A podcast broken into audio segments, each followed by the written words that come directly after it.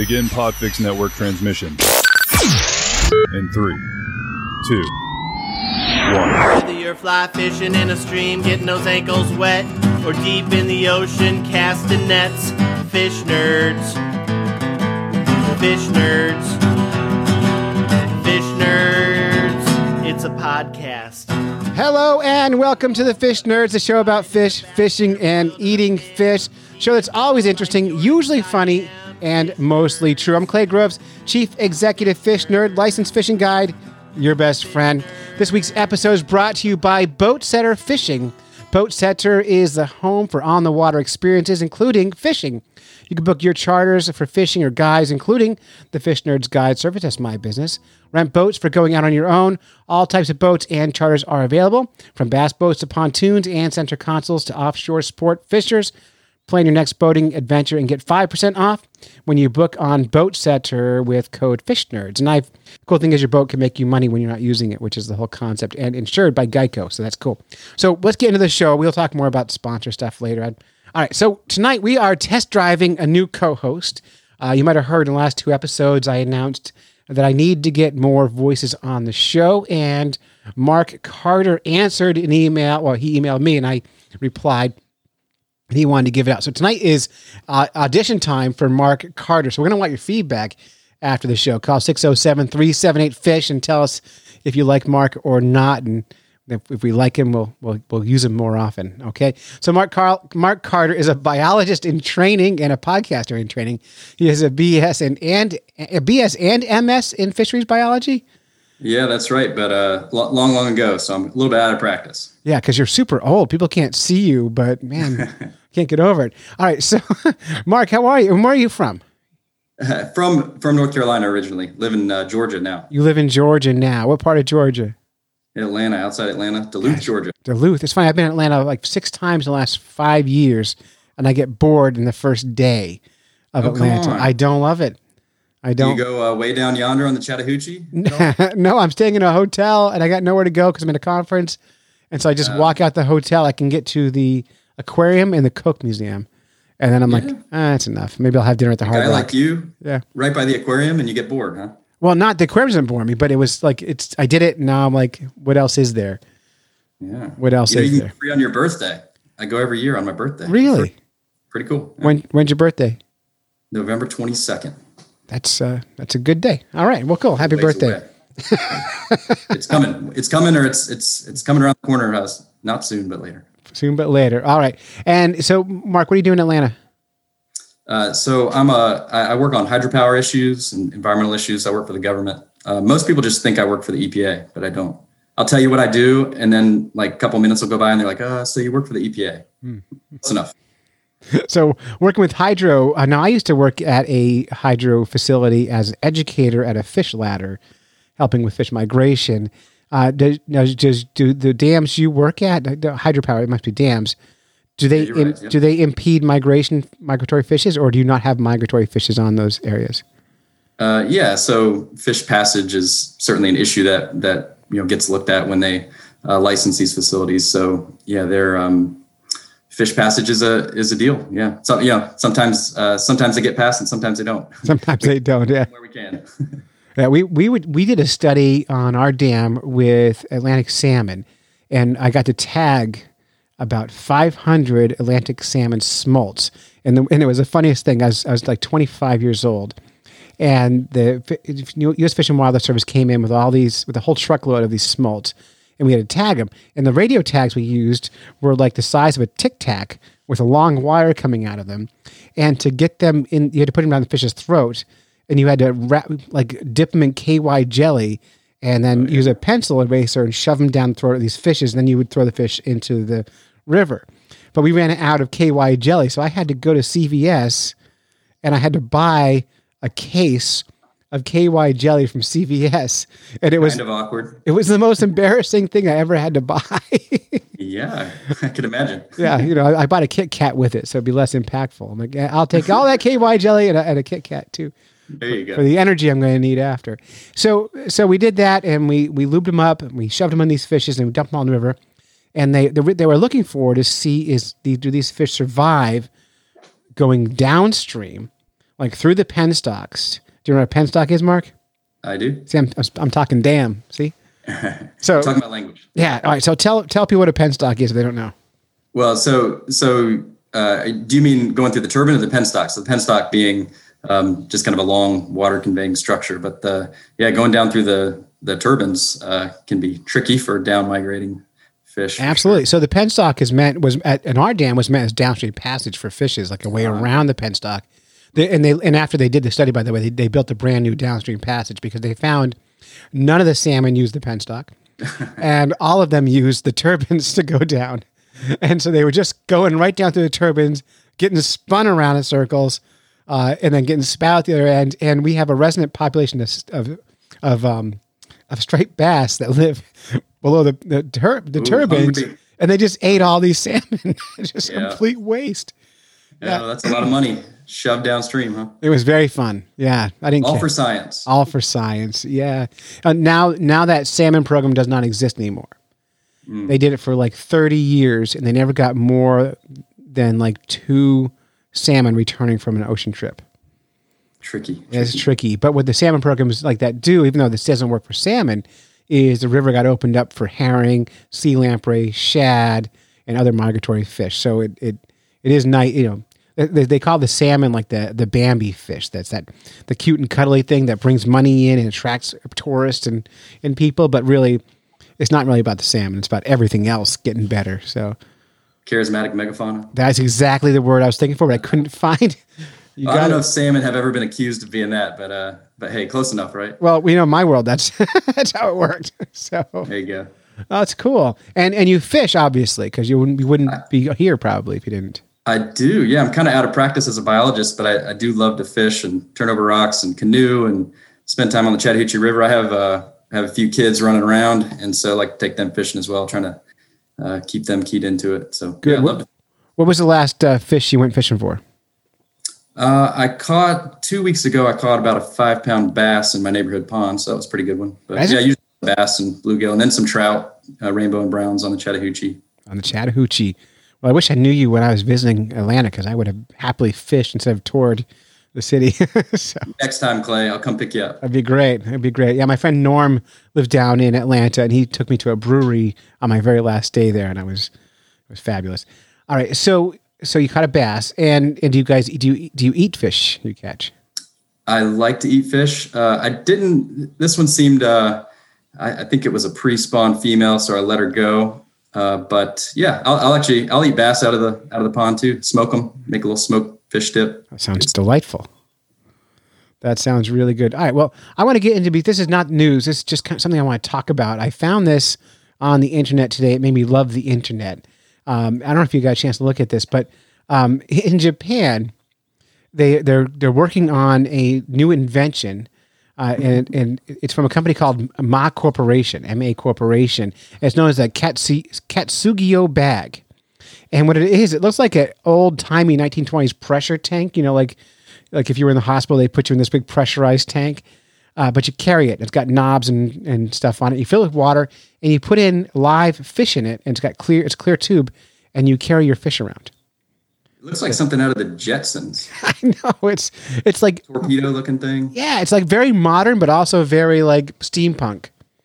At the, Steampunk, there you go. at the same time. strange invention. Yeah, very strange. It's not in the market yet, and the idea is not for you to put your pet fish in it, but in Japan they love their sa- sashimi, and they want it to be as fresh as possible. And there's nothing more fresh than a uh, a live fish. So the idea is you go to the market with your uh, cats catsi cat, I said it fine a minute ago. Katsugyo bag, and then you bring your live fish home with you, and then you can deal with your sashimi at home. So, but they're really cool looking. Absolutely. I was thinking more for like the aquarium trade or something. I don't know, walking your fish down and selling it to the next guy. But yeah, sashimi. There you go. Yeah. Now it's interesting, uh, and they have a lot of great pictures on. I'll, I'll put a link up on the show notes. Uh, but interestingly, I was thinking about this, like in New Hampshire where I live, you would not be able to transport any any like wild fish in this thing. It would be completely illegal Yep. uh, because the transporting live fish is in most states is illegal because they don't want you moving fish from one body of water to the other. But aquarium trade, I think you're right on the money. but you wouldn't be able to do game fish on there. So like using it for sushimi would would probably be a fail here in the United States, but I still kind of want one. You do you have one coming your way? Did you order one yet? No, I should I should email the good people at uh, at my corporation and see if they'll send me a sample one I can review on the show. Maybe that's their next sponsor too. Maybe. Oh, you know what? I would put a fall fish in there. That's what I would do. That's what I do. All right, cool. You want to do some news? Let's do some news. All right. Wrong button. I do this every time. Wrong button again. News,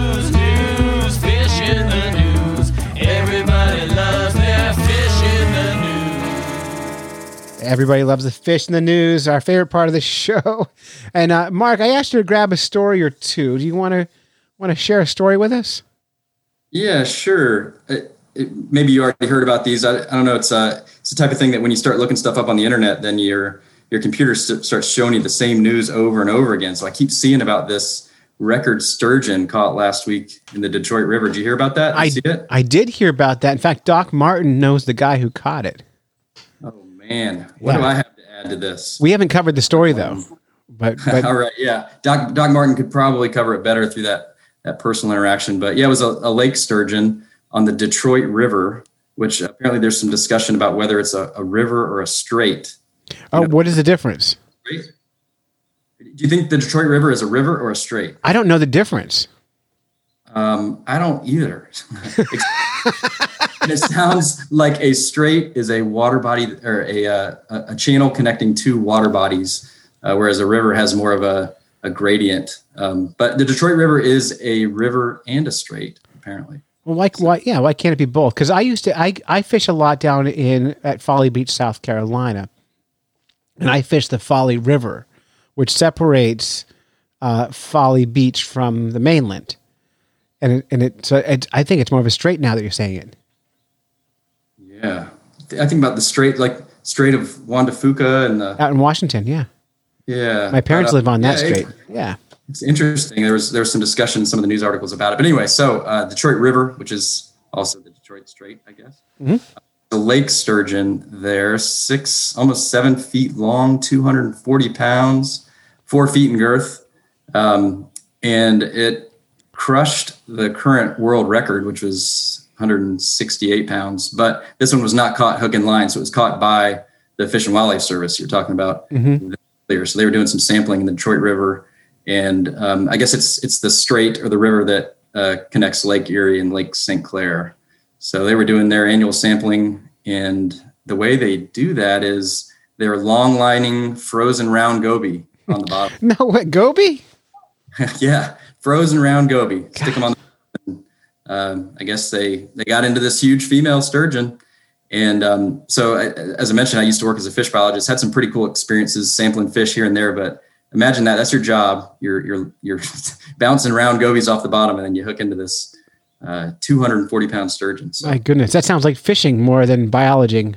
yeah, Yeah. pretty neat though, huh? Getting paid for for fishing. Not bad at all. I used to when I was working at the um, at the Amoskeag Fishways, the fish ladder I was talking about. We used to go out and, and do fish sampling with U.S. Fish and Wildlife Service, and we would do we would electroshock the rivers to sample the fish. Yeah, I've done a lot of that too. I, I um, did some work on Lake Michigan and did catch some round gobies. I needed them for the research I was doing. And the best way, uh, we did some hook and line. We ended up just seining them. That was the easiest way to get them. But um, then I was looking for smallmouth bass too for some of the research. And it turned out, uh, you know, in the netting and the electrofishing that we wanted to do, it wasn't as good as just good old fashioned hook and line. It works. Well, I, I went out. Fish. I went out with Atlantic with the wait, Atlantic. That was not Atlantic. Got Atlantic Aquarium in my mind. I went out with the Virginia Aquarium, and I got to go help them uh, catch fish for the aquarium. And guess how we did it? Line. Yeah, we went fishing. that was it. Cool. only, the only trick is, and they were very funny about it. The only trick was is we never touched the fish with our hands, and that's how we pretended we were doing better than fisher people. So Uh, you win. huh? we totally are totally funny. Yeah, it was really funny. It was like vegan fishing. We were like pretending to be better than anybody else. Oh no, we're not touching the fish. Wow. Well, this sturgeon, uh, this sturgeon was uh, apparently they estimated about 100 years old. I don't think they're it specifically or haven't yet, but um, yeah, about 100 years old. So think about the Detroit River and all that that's happened in in 100 years. Um, so pretty wild. That thing was swimming around 100 years ago, hatched 100 years ago. And how many, you know, gosh, how many cars has floated has floated past this fish? Yeah. cars and mafia hitmen. Yeah. What has it seen? Wow. It's seen everything. It's seen too much. Has to go. Yeah, the sturgeon aren't doing so hot, but um, I think there's maybe maybe better days ahead as far as you know the pollution the fish have seen and um, the overfishing. So I think they've got some of that stuff under control. So Yeah, but now that people know there's giant sturgeon there, maybe, maybe people will go after them. because everybody's listening to this podcast and now they're gonna they're gonna know and they're gonna go go after them. So we have tens of people going to get them. tens of people. Man, Tens bad of- news. I know. Bad news for the sturgeon. All right, cool. Is there anything else in the story? Sturgeon? Is that the whole story? Yes, I guess that's about it. Yeah, pretty neat story. Big big fish. Got me excited. I, I do get excited. It's funny. Do you trophy fish? Are you excited about catching big fish? Uh, some, yeah. That's not my primary motivation, but yeah, when you catch a big one, you know, you get excited about it. I did go for a Goliath grouper uh, several years ago, and that was just pure trophy. So there's there's parts of me that enjoy it, but Did you catch it?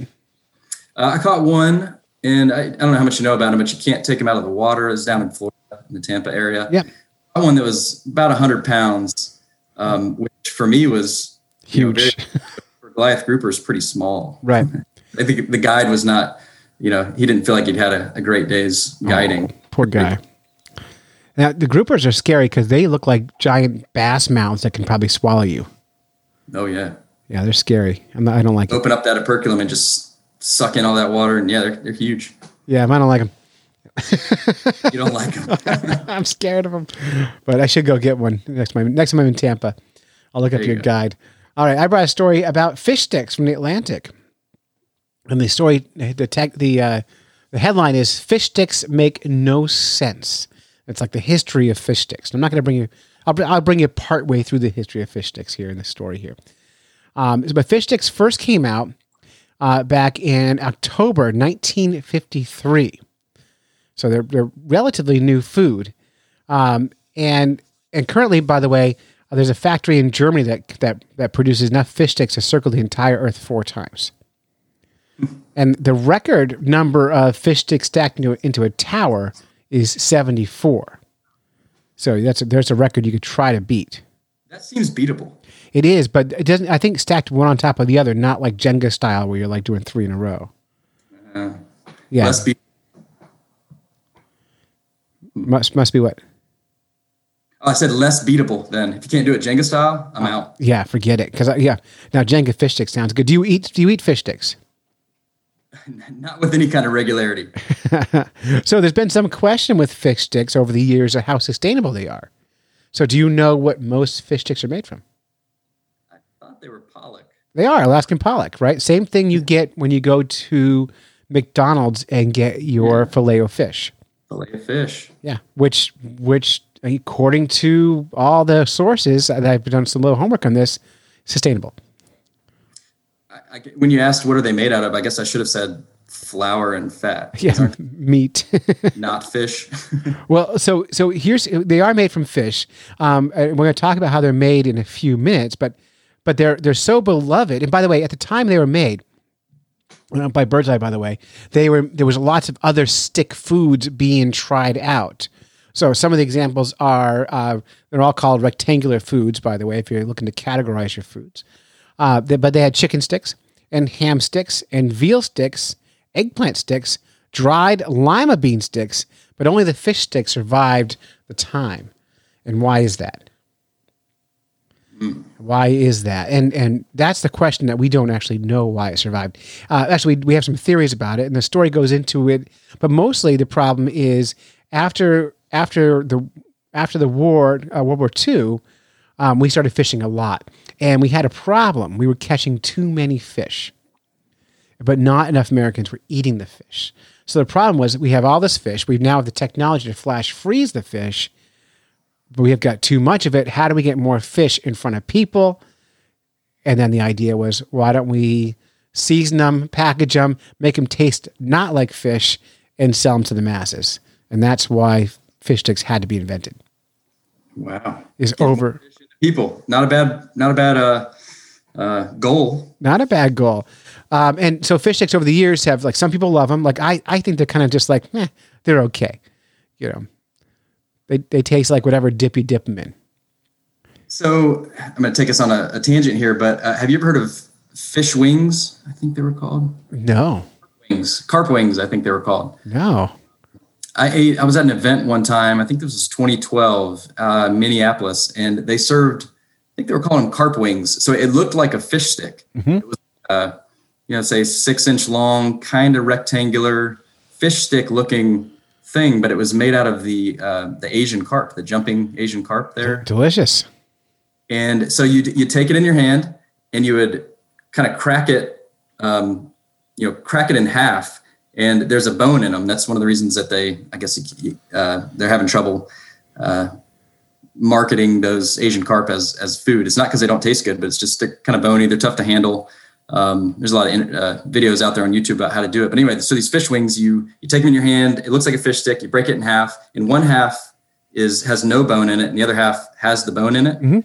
Uh, you know, you you pop the half that has no bone in it in your mouth, and then you pull the bone out of the other side, pop the other half, and then you know throw the bone away. So I'm in. weird. It was like a natural fish stick almost. I'm in. I, you know, I find I, I once ate a um, common carp, and go for you? it was delicious. And because it's in the minnow family, and in my experience, all minnows are delicious. Because I've eaten, gosh, in New Hampshire, I've eaten all the minnow species in the state. Um, but um, because carp is our biggest minnow, but it was very, very good. But I did find that bones to be big, like chicken bone size inside of it. The rib bones are nice and big and easy to deal with. And I never let people tell me bony fish is a reason they don't eat fish, because people eat um, eat trout like crazy. They're so proud of eating trout, and trout are super bony. Like you end up with this like, carcass of bones on your plate afterwards. So I think bones is a bad reason not to not to eat a fish. Well, people eat bony chicken Yeah, and bony steak and bony ribs. exactly. Oh, bony ribs are my favorite kind of ribs. Yeah. Exactly. In fact, I get mad too. My wife buys me. I've been eating a lot of. Uh, uh, it's just not it's a chicken thing, but I've eaten a lot of uh, chicken thighs lately because they're so cheap, and I like I like them. But I, I hate my wife buys them without bones and skin, and I'm like, why bother? Floppy. Yeah, why bother? Don't waste my time. Get it out of my face. Okay, let's get back to fish sticks. So fish sticks are are beloved by a lot of people. My wife, one of her favorite meals is fish sticks, frozen peas, and a little bowl of ketchup to go with it. Like that's on a plate. That's all she'll have on her plate. She loves it. Advertising. Yeah, they're tolerated by others, and they've even been uh, featured in South Park. Uh, and so we're going to play a little clip here from uh, South Park, and uh, we'll see, we'll decide if this is funny or not. And now here he is, Jimmy Kimmel. All right, hey, how we all feeling tonight? So, uh, let me ask the guys in the audience a question. Do you like fish sticks? Yes. Huh. What are you, gay fish? I'm not sure I get it. What are you, Paul? A gay fish?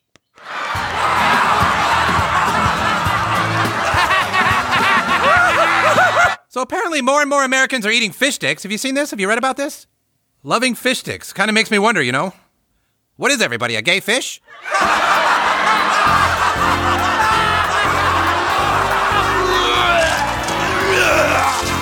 Quite possibly the funniest joke ever conceived, and its origin is unknown. The fish dicks joke crosses all borders, all races, all ages, and ethnic groups, and is slowly uniting our country. In fact, the only person who appears to not get the joke is rapper Kanye West, who becomes furious when people use the joke on him.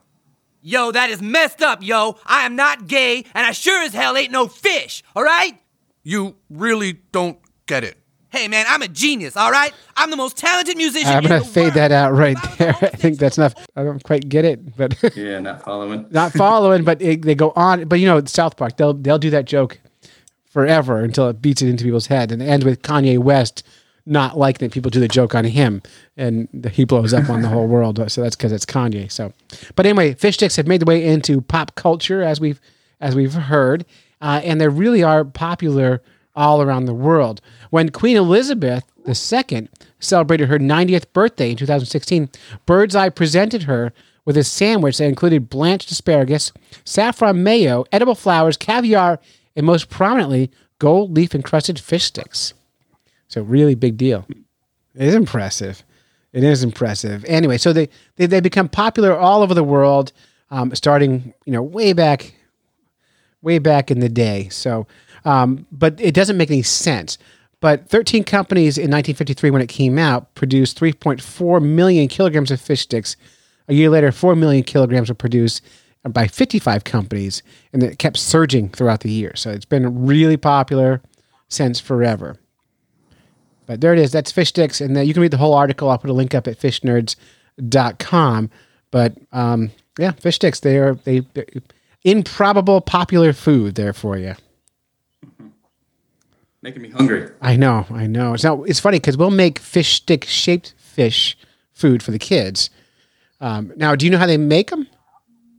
No idea. So and I've seen this done in real life because uh, years ago, I don't know if you listened to my old the older episodes, but Dave Kellen, my my previous co-host from back when we first started, and I, we actually had a contract with a large corporation who did uh, fish packaging. Who was a, they were a fish they were a fish company. And we, we blew the deal up because we weren't able to produce what we said we could. so we lost all that money in the deal. They were going to fly us to Greenland and look at their fishing operations and everything. But we were we were like you know, we had 10 listeners and no idea how to make a podcast and we were able to get this deal going. But we got to go in and watch how they do it. So they, these fish are all caught, you know, at sea and they're flash frozen at sea. They're, they're processed right in the ocean. And they take the fish sticks um, and they will they have machines that cut them into perfect rectangles, right? It's like a conveyor belt, just ka-chung, ka-chung, while it's still frozen. And then while it's still frozen, they get uh, you know doused in seasoned flour and into some kind of I, I, I don't know if it's egg wash or some sort of a wash that makes them sticky, and then they're breaded and then they're flash fried for about 15 seconds, still frozen, and then put right back in the freezer again. And uh, wait, at sea, or did I miss that part? No, no, they bring them back to the factory. So So they're I was going to say that's that's quite an operation. Yeah, no, they're frozen at sea. they're brought into the into the into the packing plant. They're cut. It's all done while it's frozen. Cut into the shape, yeah. and then they're through the conveyor belt. They're they're flavored, breaded, and then they, they fry them while frozen. They never get thawed out the whole time, and it's only fried for It's like ten seconds. Yeah, it was really cool to see how they put that together. It's kind of amazing, and it happens really fast. You know, There's a lot of people eating fish sticks, so they get yeah, it's got to be automated. It's got to go quick. yeah, a lot of a lot of pollock getting killed for our for our bellies. You got another story? I got another story. Uh, I stayed with the record theme. I don't know if I stayed with the record theme or that's just what the internet wanted me to see. But Well, I'm glad you did because I saw those stories come up, and I said, you know, what? I don't feel like talking about his records today. And then, you know what I'm going to talk about today? Records. yeah, I'm glad. So this was the one, the tuna in Texas, record bluefin tuna. Mm-hmm. And you know, it was big. Um, the the part of the story that well, I'll get to it. So, uh, guy out of Texas was fishing, caught a 876 pound bluefin tuna. Um, a couple crazy things, but one of the wild things to me was uh, so it took him nine hours to get into the boat, but the last hour and a half apparently was spent. Um, they had pulled it to the boat, and then they spent the last hour and a half trying get it on the boat. Like, it was a picture to me was a bunch of fellows just trying to lift this thing, heave ho it onto the boat, struggling in an hour and a half. That's pretty wild, huh? That's insane. And now, now I've, I, I understand that. So I went shark fishing once, and we caught a 240 pound shark. And uh, getting, we didn't, we did, we had a hard time getting that in the boat, and uh, it it was cooperating. It wanted to be in the boat, so I can't imagine getting a fish that doesn't want to get in the boat into the boat that weighs that much. What was the weight of that fish again? Yeah, it was 876. I can't even understand in my brain hole like what that looks like for a fish. Yeah, and I think it's you know it's one of those boats with the big uh, with kind of like the trapdoor thing in the back. I suppose so, um, but still, just a bunch of a bunch of ladies and gentlemen trying to heave ho that thing and pull it in there was was just a wild thought for me. Uh, another interesting part of the story I thought was, uh, and this was just something I didn't know. They said there in Texas you're not allowed to target bluefin tuna, but if you inadvertently catch one as bycatch, then you're allowed to keep. And I, I didn't look into all the rules, but you kind of have to pay for a permit after the fact and then report it within 20 What? so yeah, they've got this system for, you know, if you if you catch, you're not supposed to go for them, but if you do catch one, uh, then then you can keep it, so you don't have to, you know, trash it. So pretty pretty neat uh, concept there, I thought. I don't like it. You don't like it? No, because then you can target them and just lie. Oh, no, I'm not. I'm, not, I'm targeting elephants. Like it, it's Yeah. so, well, so they. What do you think they were actually targeting out here? Any idea? Any guesses? uh, they're the cobia. They were they were going for slightly bigger than co- cobia. They were going for swordfish and marlin. Uh-huh. And so I, I don't know enough about it. Just not exactly my bailiwick to know. You know, but I suppose there's techniques for marlin that would be different than techniques for bluefins. Um, otherwise, yeah, it's kind of a silly rule, I guess. If you could just say, "Oh, nope, wasn't going for him." I, Yeah. I suppose be some you know some gear and some bait that uh, works. You know, one for one and not the other.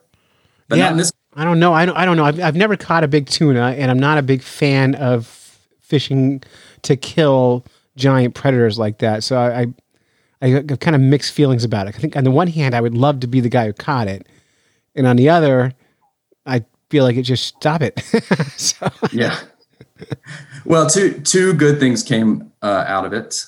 Uh, one was, I guess, Texas A&M came down and collected samples from the fish. I'm not sure exactly what they were doing with it, but you know, yay science again. Um, so ho- hopefully that's uh, advancing some kind of research questions there at A&M. Uh, but the other thing was apparently they've been eating his the guy and his family and probably the whole town uh, for an 800, 876 pounder, but they've been uh, you know enjoying eating it and uh, i guess sashimi i saw in one of the articles sashimi's uh, been the the food of choice you mentioned sashimi earlier so yeah oh, perfect. I, I, wonder if they will put it in the little carrying case and get it home. you need to, you need the extra jumbo size right yes, right. Anyway, I'll take the extra large, please. Um, and- and now it's interesting because mostly, like around here, when people get the big tunas, they don't keep them; they go to market yeah because a fish like that's worth thousands of dollars. Yeah i wonder i wonder what the what the you know commercial operations are like down there probably not much going on and not much market What, it was it Texas, you say? yeah texas yep Is bluefin tuna? yep We're going to find out what the market price for bluefin tuna. Two hundred dollars per pound. so, doing the math on that on an eight hundred pound fish, I would don't think I would be able to eat that fish. I'm, I'm sure we've all seen the, the articles. What is it? The first one every year always goes for some astronomical amount of money in, in Japan. You've seen those articles before? It's always in and that's, and that's that two hundred dollars per pound price is in Japan. That would, but they would ship it happily from Texas to Japan. They could find a way, right? They, there's a way. yeah, there's a way. If they can get it in the boat, that's the trick with some- something that big. Have you ever caught That's any? all I got on that one. Yeah, pr- pretty wild story. I thought just just imagining those folks uh, trying to get it into the boat It's kind of made me laugh. It's really funny. I mean, I, I once tried to help like a, a large human into my pontoon boat, and it was hard. So I imagine if that was like a, a bear-sized person with no fur and were very slippery and wiggly, that would be even cha- more challenging. And they couldn't just strap it to the boat because they read the old man in the sea, and there'd be no fish left when they got back to That's shore. right. So Yeah. because they were well read, they had to lift it into the boat. If they were dumb, they would have dragged it back to the beach. Big mistake. Big. Big mistake there. All right, I got one more story for you. And this one, this one, I'm, I have mixed feelings about. Now, I, thought I picked this because you're a biologist kind of guy. Maybe you can help suss it out a little bit.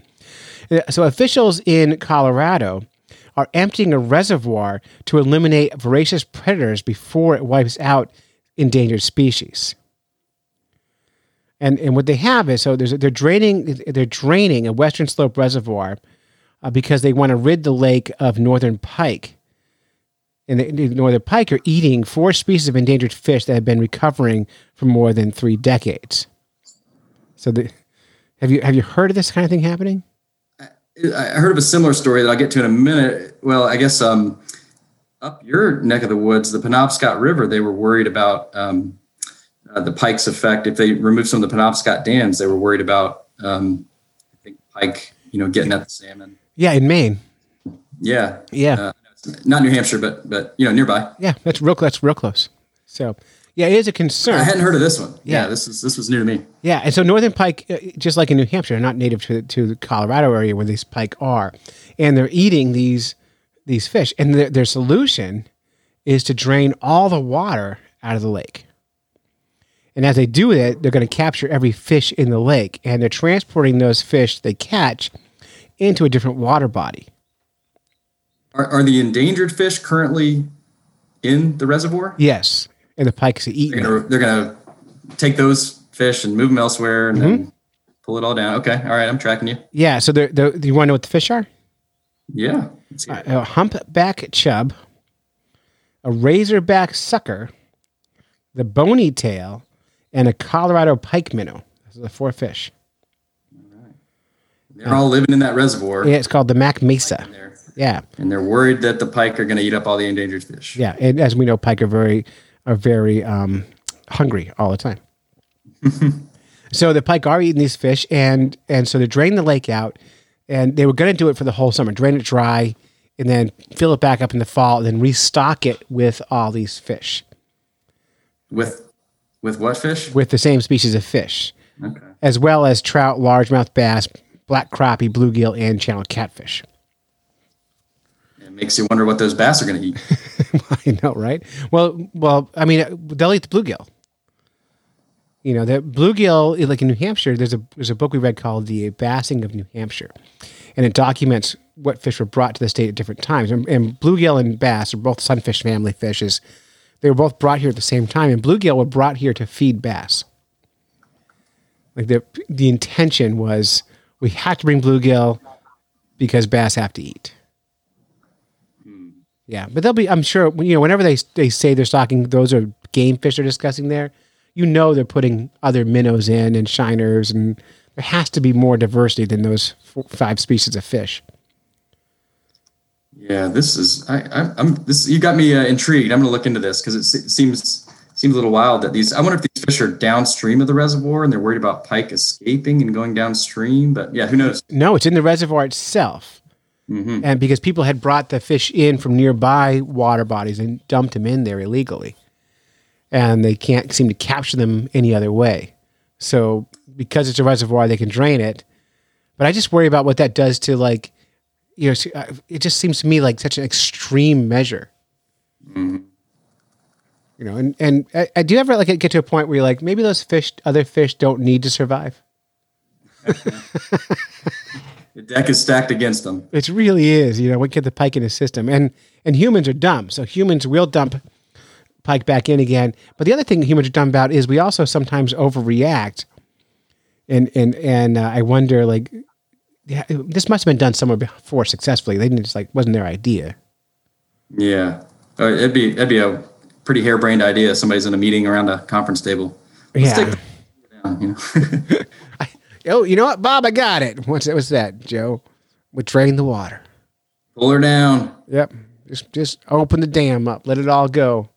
What about the fish? Well, we can- We'll rescue them one by one. Yep. we got nets and boots. Y'all got boots? I got boots. Let's do it. Let's go. Let's go. I got we got four guys, boots, and a bucket. Save all the fish.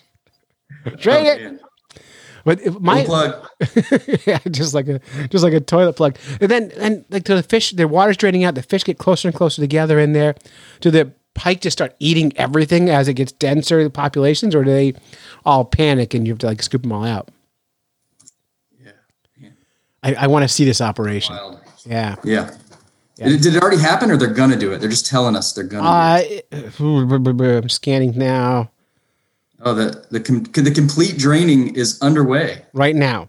And then, yeah, they're going to fill it up in May. So it's going to drain and right away fill it right back up again. What are we doing here? We need to go there. I know. The other question I have is like, what happens to other aquatic animals in that ecosystem? You know, you've got plants, you've got uh, macroinvertebrates, you've got insects, you've got all kinds of, you know, all kinds of stuff to deal with that you're going to kill by draining that out. Yeah, and how long is it going to take? I mean, the Yeah. know, cattails or yeah, who knows what they've got. Who knows? So yeah, I might have to do some research and follow up on this kind of interesting story. Maybe I can find some video somewhere too. But you know, uh, I trust biologists, so um, I do too. I do too, but I don't. I trust just. they've got a plan. I hope they've got a plan. Well, I don't got a plan, but I got a bucket. All right, that was Good fish. luck. That was fish in the news. News, news, fish in the news. Everybody loves their fish in the news. What what other other podcasts do you like? Uh, in the in the fish realm, I've been listening to uh, what's that one called? The Fisheries Podcast, the fisheries scientist guys doing that. Ah, I don't think I heard that one. Yeah, it's mostly like talking about fisheries research. Um, there's another fishing one I that I listen to, the itinerant angler. Have you seen that one? Yeah, I have. I have Pretty that's been, highbrow That's been around a long time. Yeah, that guy lives in Atlanta. I thought he was in D.C. No, he's a lawyer in Atlanta. Oh, you should really. Yeah, but he's written for you know Orvis and all this kind of fancy fly fishing magazines and stuff. Um, I listen to that one. I, I listen to uh, some MeatEater stuff, you know, hunting stuff. Yep. Okay. Have you heard their show with the the Bent podcast? Yeah, I just started. I've been listening. It's uh, yeah. Do you listen to it? No. Hmm. No, I, I have listened to it. I don't listen to other fishing podcasts because I find myself stealing jokes and ideas. and I just I find myself like and, or just not like him. Hmm. Yeah. So I I listened to a podcast called Fish of the Week from hmm. US Fish and Wildlife Service, which I love.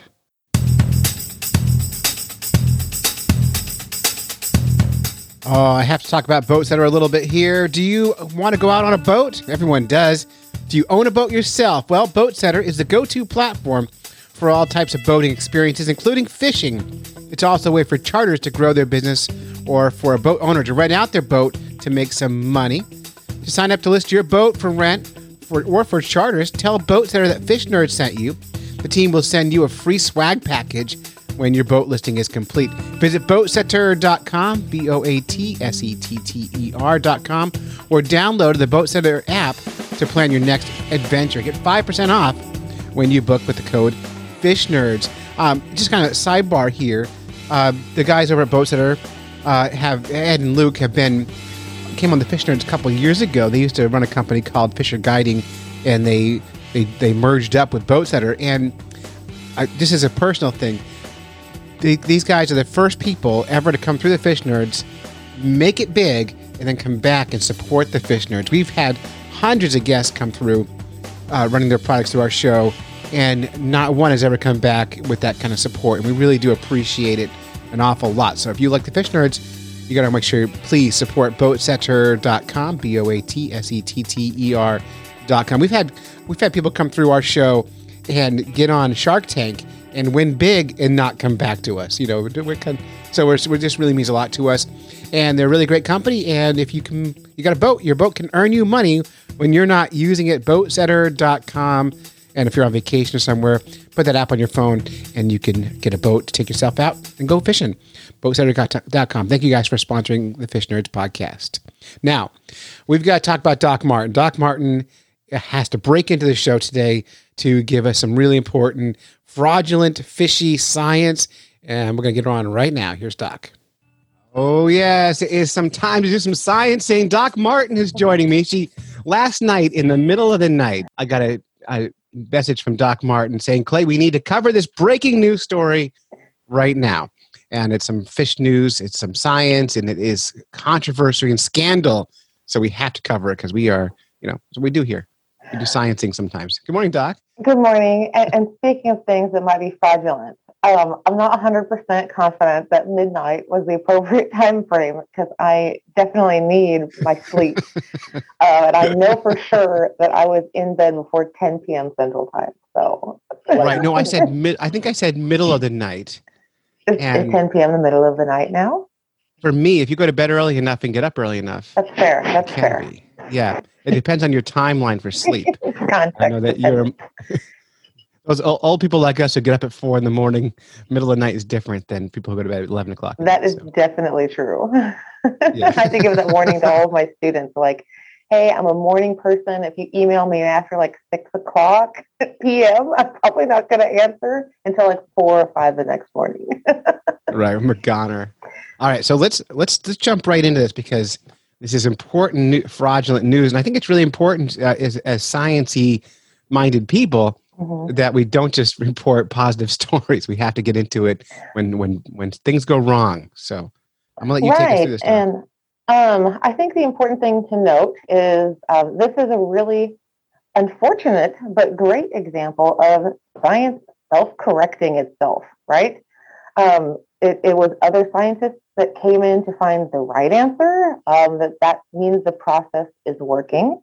Um, but there were uh, mean some scientists that have published gosh, uh, since 2012 or 2010, um, uh, several papers on ocean acidification and its effects on fish behavior. So, uh, making fishes more bold, um, steering fishes toward chemicals produced by their predators.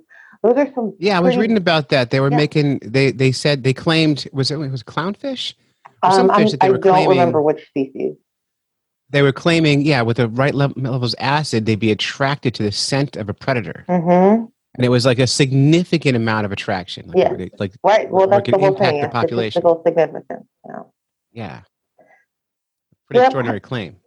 Yeah, that is. That- That'd be very bizarre, obviously harmful, right? If you're more attracted to predators, that's really bad for your population and reproduction, sustainability, all that stuff.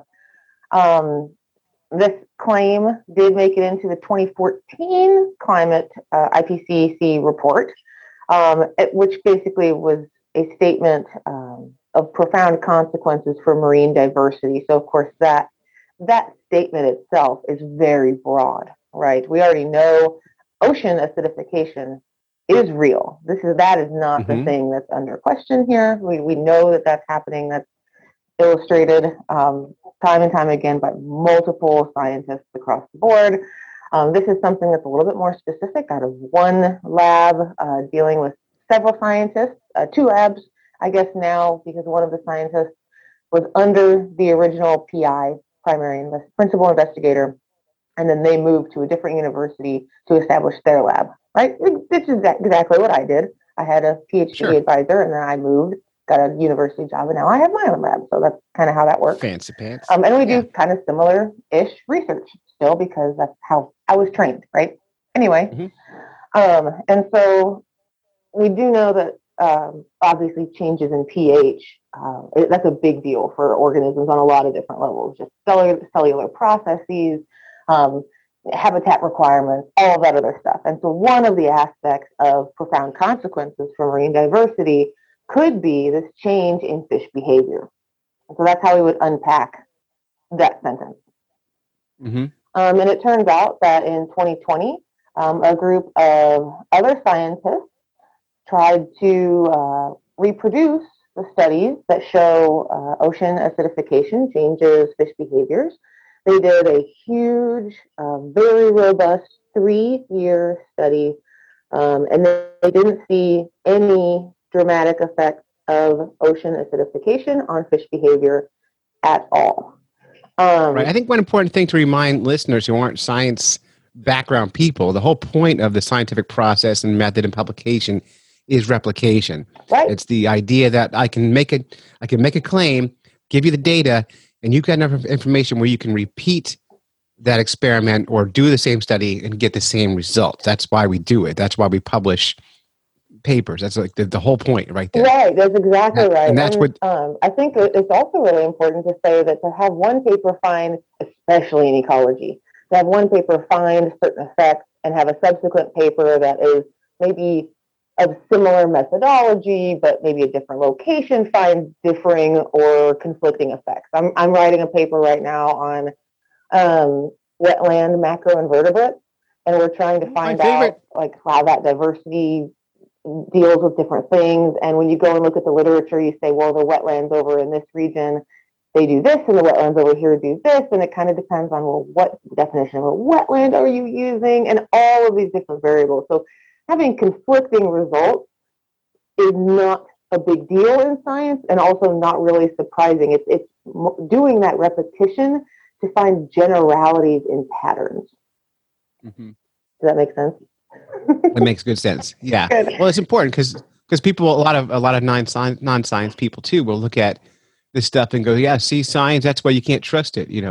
Mm, yeah, Whereas the opposite should be the brain space. Like you can trust it because it's correcting. It's right. looking at itself over and over again. That's why you can trust it. And you see, especially right now in the era in the era of COVID, you see a lot of this kind of conversation happening on Facebook where science will say a thing and then a few weeks later they go, "Oh, hey, we found out this new information, so let's correct that previous statement." And that is what people use to like be kind of the anti-science folks. It's a weird. Right, which is, is, I mean, that's the whole irony, right? Of they're like, oh my God, science, you're doing exactly what you're supposed to. How dare you? And it's like, uh, I mean, if that's if that's the message that you want to receive, I guess I can't stop you. It's just it's so inherently wrong. I, you know, what do you even do with that? Like, just are they willfully not wanting to understand this? I'm not really sure. I don't know. if Is it a new thing to be like against being wrong? Like this, this notion that being wrong is such a terrible event. So I don't Um, think so. It's such Um, a hard brain space. Yeah, well, we, I talk about that in the class I teach in the fall, right, Clay, that you're involved with, is this notion of being Mhm. wrong. And it turns out that a lot of people take certain weird stances like that um, because it, it something about that, in this case, science, something about the science, whatever aspect that is, conflicts with their core beliefs. I mean, and that's really what it is, is who are you as a person? What are your core beliefs? And if something threatens that, um, it turns out change is hard and change is really, really scary. And you kind of just go through this whole denial and, you know, you don't want to believe it because it hurts your ego, it hurts your feelings, it makes you feel stupid. And that's a really uncomfortable feeling. It's a very uncomfortable Or even feeling. worse than that, even worse than that, it ruins a good story. Because this Mm-hmm. 2014 study, I reported on this a few years ago Mhm. because I found it interesting. Because I love the notion that that like this chemical, the acid change in the ocean, could change a fish's behavior so much that it would be attracted to its predator predators. And and to me, that's like a like an amazing story to tell.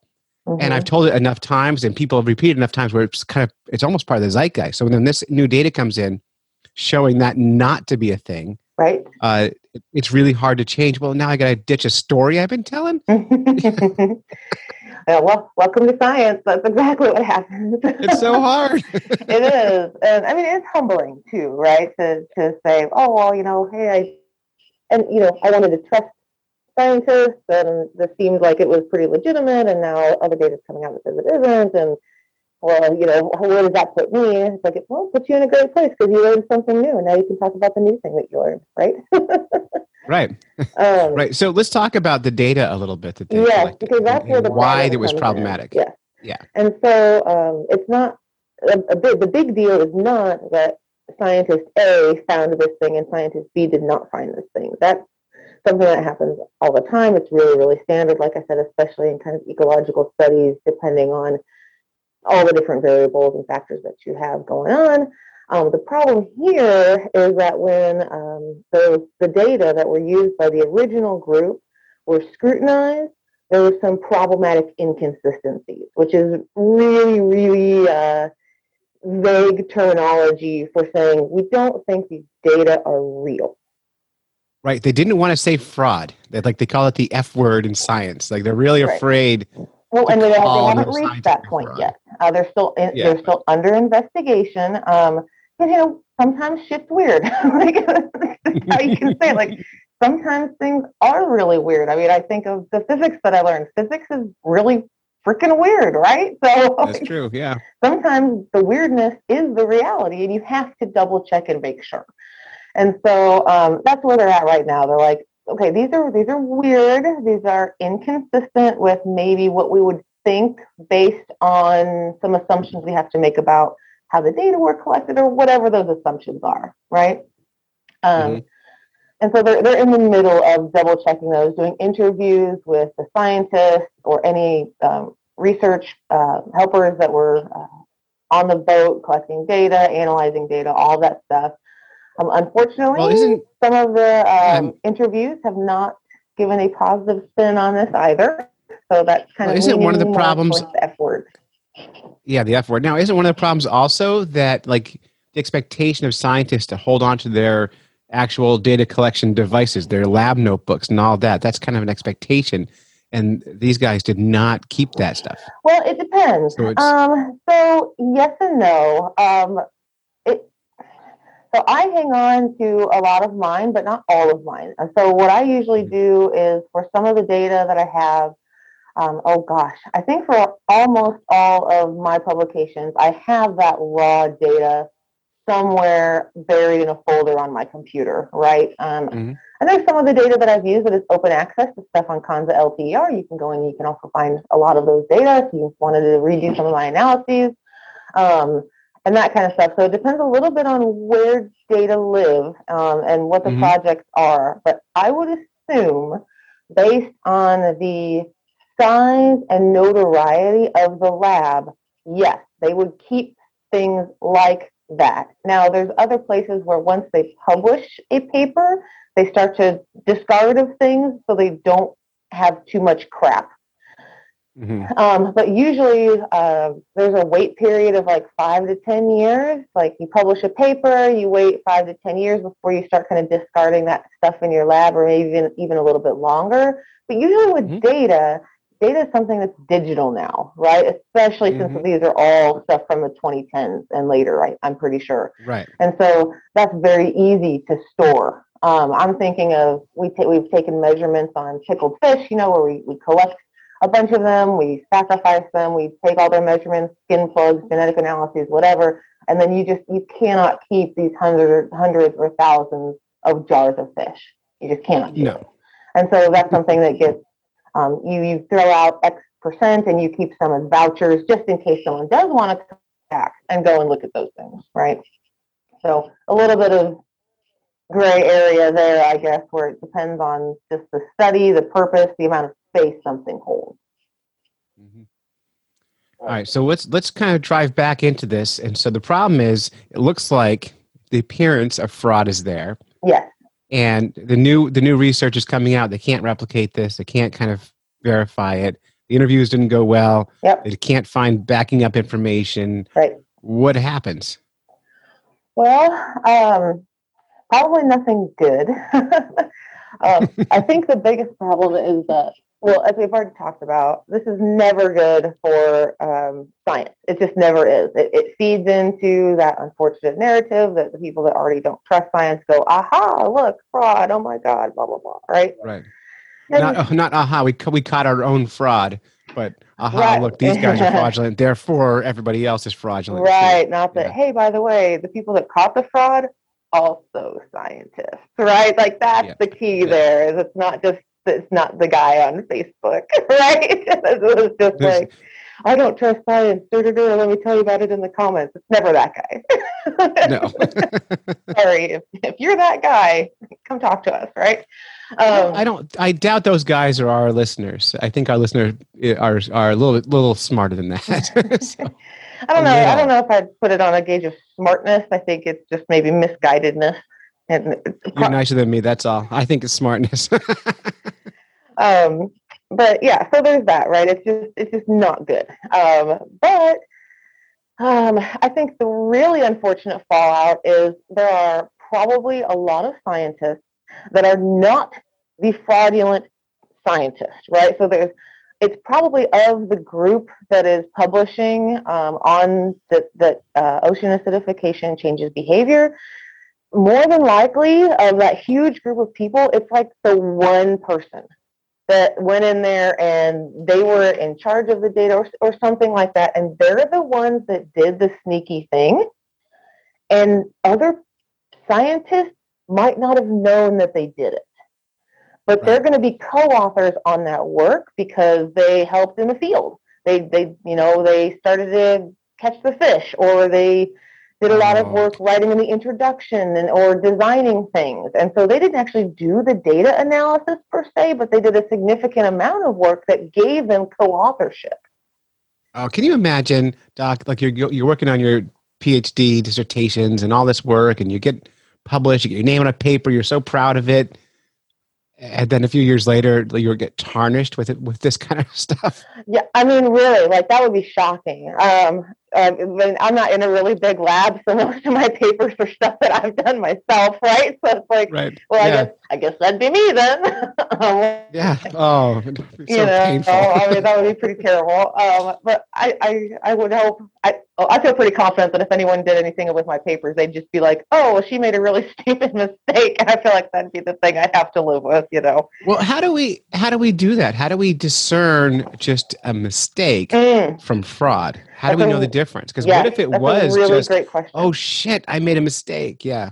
Right, and so um, you you can kind of tell. So a lot of the times, a mistake is something where um, you know you did a data analysis, and let's say that you meant to do like a, a type two ANOVA and you typed in the wrong alpha value in your model and you didn't realize you did that. And so it's like, oh, it's all statistical based on this level of significance. And it's like, oops, nope, you actually used the wrong level of significance, or just you know something really silly like that. Um, there's also just typos in the data. Um, I've done this, I've caught it. I, I hope every time, but um, you know when you're looking at long data sheets and you ju- or you're typing columns of data 1.24 2.34 da, da, da, and you're entering all those thousands of things. Sometimes you go 1.34432 you know and you you combine two numbers into one or you forget the decimal point. Um, and when you do that um, it can lead to erroneous um, conclusions just because you typed in the data wrong. Now almost always but because when I when I teach my data analysis class, I teach you ways to look for those things, right? to, to right. find Well, those. also when you when you run those numbers and you get your little graphs and all the stuff from the data, right. It those should, mistakes show because your graph should. looks weird. Yeah. right. Now it gets a little hard sometimes. So one of one of the variables I like to use is algal filament length um, as an example of that. And so you can go and measure this algal filament length just in centimeters. And you can have variable values from zero to five to 10. And every once in a while, you'll get a value that's just like 98, right? 98 centimeters. It's just this crazy long filament. And if you did an analysis on those data, you would find those crazy high values and you would be like, hmm, you'd have to stop and pause and make sure is that a real value or is that a typo? And you have to you, you mm. have to know that. So if you did the data collection, you would know, first of all, right? But if you didn't do the data collection, if you're just a statistician, you have to talk to the person that took that data to know that answer. So there's sometimes that communication that happens too, right? Right. Well, in this particular paper, Mhm. the author, uh, his name is Munday, M Mhm. U N D A Y. He he is claiming that the block of ten duplicated numbers, the mistakes in the data, are just human error. That he will correct. And right, and that's what's under investigation, right? We don't know. Right. Um, the the the uh, uh, interviews that were done by some of the uh, fellow researchers uh, suggest that that might not be the case, hmm but you don't know um, until the investigation is over, and so that's just how it is. Because like that's not completely um, false. Like I don't I don't think that's outside of the realm of possibility. Um, you know, everybody makes mistakes, kinds of things. Um, but you know, sometimes you do things out of desperation because you want to see the right answer. Right. So, what are the impacts here? So, like this this person Munday has put other papers out. Does this mean people are going to dig in deeper in his other research and start like really kind of find out how deep does this go? Is it like a common thing for him to do this kind of thing, or do we just take I think it depends. one thing as it So um, I know there's been some folks um, it, it, that have been shown definitively to have had a, a at least one or more fraudulent papers. Okay, Mhm. um, and when they find one, it's very definitely fraud. Like this is clearly just absolutely made up. This is no way relevant. They they do go back and look at some of their other work. But if it turns out that this case study gets over and they're like, you know what, you guys just made a really embarrassing, stupid mistake, that still means that the conclusions from their work are not good. Um, but it also means it wasn't purposeful. And so Right. if, if that's the case, my guess would be like there, there would be less of that, of going back in time and looking. Right. It's a lot of work and a lot of expense. Now, what Yeah. would be the motivation for creating this kind of fraud? Yeah, so um, it kind of depends. I know uh, there was one guy in physics that was pretty famous. You probably know this case that made it on the front page of like some of the really big magazines, like you know Science and all that other good stuff. And it turns out that his data were like totally made up, like a hundred percent, just absolutely bogus bonkers. Um, and did it for fame, right? Which seems hmm you know, I mean, I don't think you can claim that for these scientists. Uh, I mean, no, no offense to like all of our awesome marine biology people or fish ecology people, but if you're like me, I mean, can anyone name a famous fish ecologist? you know, I can't name one. Right. Yeah. most people can't. So it, it, it's probably not the same, is what I'm saying. right. Um, but it is, there is some pressure to publish in peer review literature, uh, particularly at R1 and R2 uh, universities or re- research institutes, so high um, output level. You have to have so many publications in a certain tier of journal. Um, does that make it okay? No. However, why would that make you have fraudulent, statistically significant data? I'm so glad you asked, Right. Clay. And so it turns out I'm there's so a glad. huge publication bias. Um, if you submit a paper for publication where you have a significant result versus a very similar paper where you don't have significant results, it is more likely that the paper with significant results will be published. And that's a huge and, and very well known problem in Oh, because it's juicy, right? It's it's got the story behind it. That That's right. that that was exciting because it changed It the behavior of the fish so significantly. that's exactly if it was like right. we did all this work and found nothing, you know, who cares? right. So And so, and that's, Yeah, that's bad. I mean, that's really the, the crux of it is that, yep, it's all about, um, it's, it, makes a better story. And so it just, it, it's just easier to So- publish because you did find a thing. so science science science publications are just like most other media. They want people to read it. They want the attention. They want the stories. hmm And so that kind of bias is what causes, not causes, what correlates with this kind of behavior. Right. And I, I mean, we've really, I, I'd say since the 90s, we've really, really got a, a pretty good understanding that that is a, a, a problem that we as a scientific community need to deal with. Exactly how we deal with that is hard because it's not just like someone sitting there going, oh, uh, this is statistically significant. We should definitely publish this and definitely not publish. Like that's not what's happening, right? That it's not purposeful. It just it kind of just makes sense because those statistically significant stories tell a story, right? Well, yeah, when we're human, we like stories. Exactly. And so that's a, it's a really trickier thing to get around because it's not something that people are doing um, knowingly for that one. That's so that's just a tough thing to fix. If you don't know you're doing that, then what do you do? Now, now, when we do know stuff like this, we're seeing this a lot in our modern uh, culture as well. Uh, like if if you think like the woke culture and all that, we overcorrect sometimes too. Is that a possibility? Now, will we be over scrutinizing and over worrying when this happens, or do we? You know, I'm not. I'm not hundred percent confident that um, there can ever be too much scrutiny when it comes to something that Mm-hmm. should be peer-reviewed science. Right. I mean, if, if, you, if you're going to do it, uh, I mean, and even if it's you know significant, not significant in a high-tier journal, or maybe make a mid-tier journal, or just a local journal, or whatever it's going to be, um, your paper should be able to stand up to the scrutiny. That's the whole point. Right. That's exactly the whole Good. point. But we all, you know, we are all human. And so, Mm-hmm. You know, it's uh, uh, if you've ever been on peer review, so I am, I am the editor, right, of a, of a peer reviewed journal. That's part of my job that I do.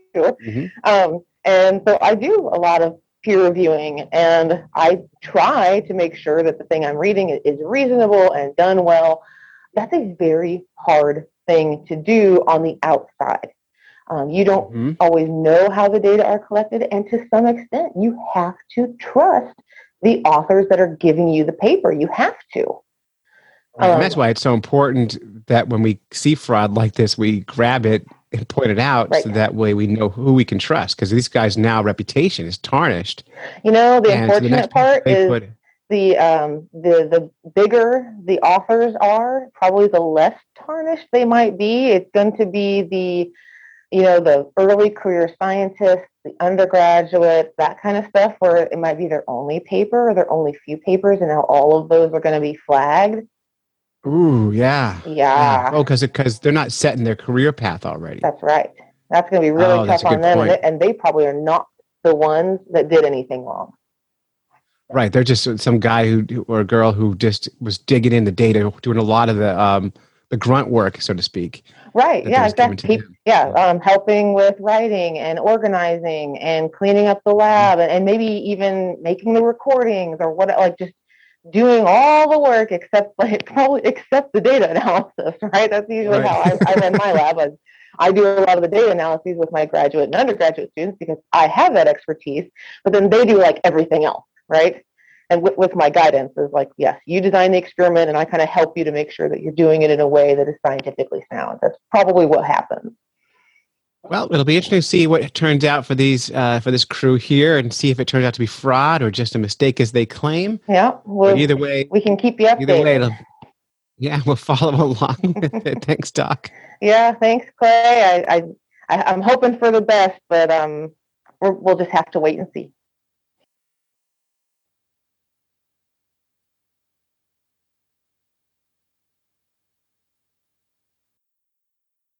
So that's it. You've listened to a bunch of fish nerds when you should have been fishing. Special thanks to Boatsetter, Wally Pleasant, and Diana's Bath Salts. And big thank you to Mark for test driving the co host seat tonight. I'm glad you were able to make it.